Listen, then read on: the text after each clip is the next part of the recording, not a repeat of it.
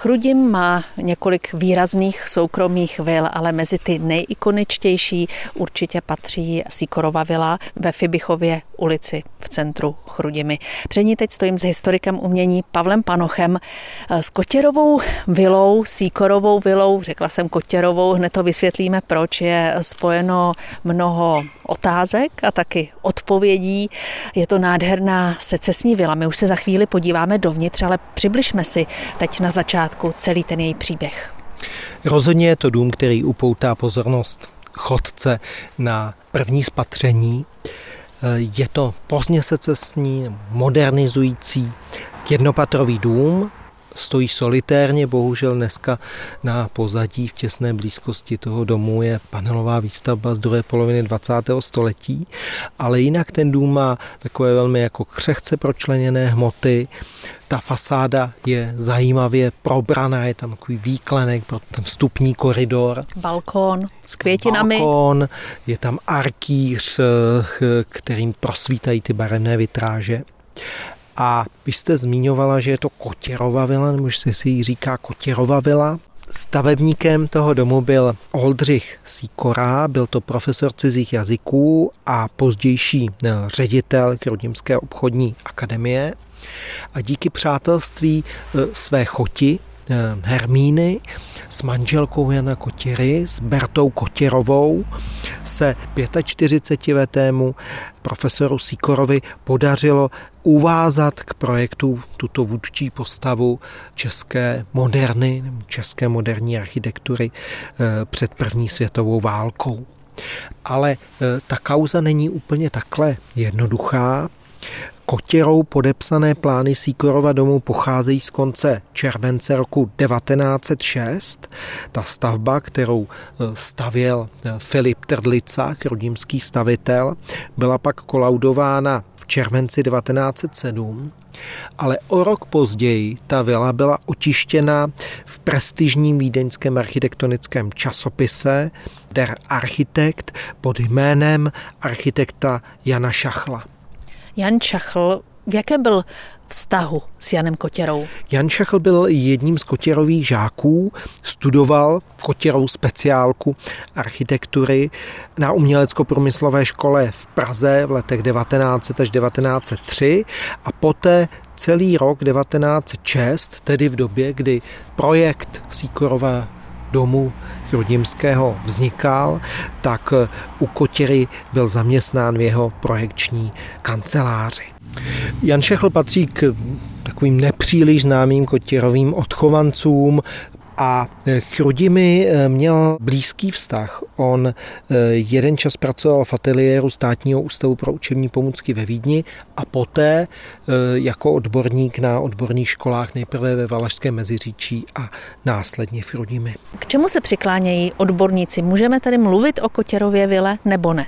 skvělý znalec Kotěrova východočeského díla Miroslav Kaňka interpretuje vlastně tu dichotomii toho eh, dvojautorství toho domu eh, zhruba tak, eh, že byl znám Jan Kotěra jako velmi vstřícný učitel, který ke svým žákům a studentům architektury měl až takový otcovský vztah. A zřejmě v jakési gentlemanské dohodě práci, která zakázku, která pro Kotěru byla postradatelná, nebo zrovna v tomhle období měl na starosti řadu velkých projektů, účastnil se řady soutěží architektonických i za hranicemi českých zemí, tak eh, postoupil tady tu zakázku svému žákovi, který na ní jistě odvedl poctivý kus práce.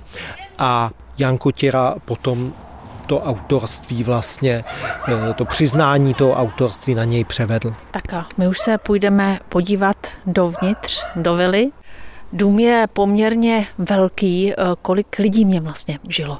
Manželé Sikorovi obývali ten dům se svými dvěma syny, eh, starším Rudolfem, ten se narodil v roce 1895, a mladším Oskarem, který se narodil přímo na přelomu staletí v roce 1900. Sikorova vila v letech socialismu. Sloužila lidem jako byty, poté podniku transporta, dokonce tu byla i prodejná obuvy. A po restituci, ve které dům zpátky získala rodina Sikorova, v roce 1993 dům koupili manželé Horničkovi. Květoslava Horničková je zubní lékařka. Měla jste už tenkrát jasno o záměru, co tady ve vile bude? Měli jsme jasno, protože jsme museli využít všechny místnosti, které tady byly, takže po rekonstrukci eh, jsem začala pracovat v ordinaci. Ve vedlejší ordinaci začala pracovat eh, mladší paní doktorka. Nahoře v prvním patře jsme otevřeli laboratoř, kde pracovalo několik laborantek a v dalších dvou místnostech byla čekárna a ordinace kožní lékařky. Co ta rekonstrukce domu obnášela? V jakém stavu byl ten dům, když jste ho koupili? V dům byl, nechci říct v dezolátním stavu, ale eh, špatná fasáda, bez oplocení, špatná střecha, takže byla to rekonstrukce od zhora až dolů.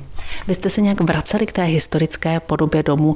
Pátrali jste třeba eh, po té původní barevnosti? Pátrali jsme po původní barevnosti, po původním stavu a snažili jsme se dodržet to, co v historii bylo. To děláte v podstatě dodnes, protože když se rozhlédnu, eh, tak se snažíte do těch místností vnést byt jen repliky eh, těch detailů, vybavení, lustru a tak dále. To určitě pár věcí je původních anebo nových, ale podle těch původních. Tak třeba v čekárně je stěna odkládací a ta je přesně udělaná podle původní stěny, která byla na chodbě a z té se nám podařilo použít musazné věšáčky. Paní Květoslava ještě otevřela, co to je? Topení. To je Topení. kotel nějaký historický za... Nějaký historický kotel zabudovaný ve zdi a z toho byl rozvod asi horkovzdušného tepení.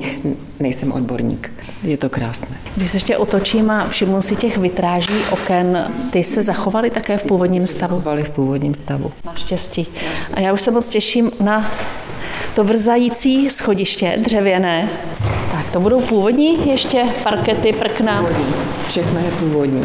Tak už jsme se dostali do prvního patra a tady by měl být ten původní lustr nad námi. Ten jsme dostali od rodiny Sikorovi. Takže on byl demontovaný.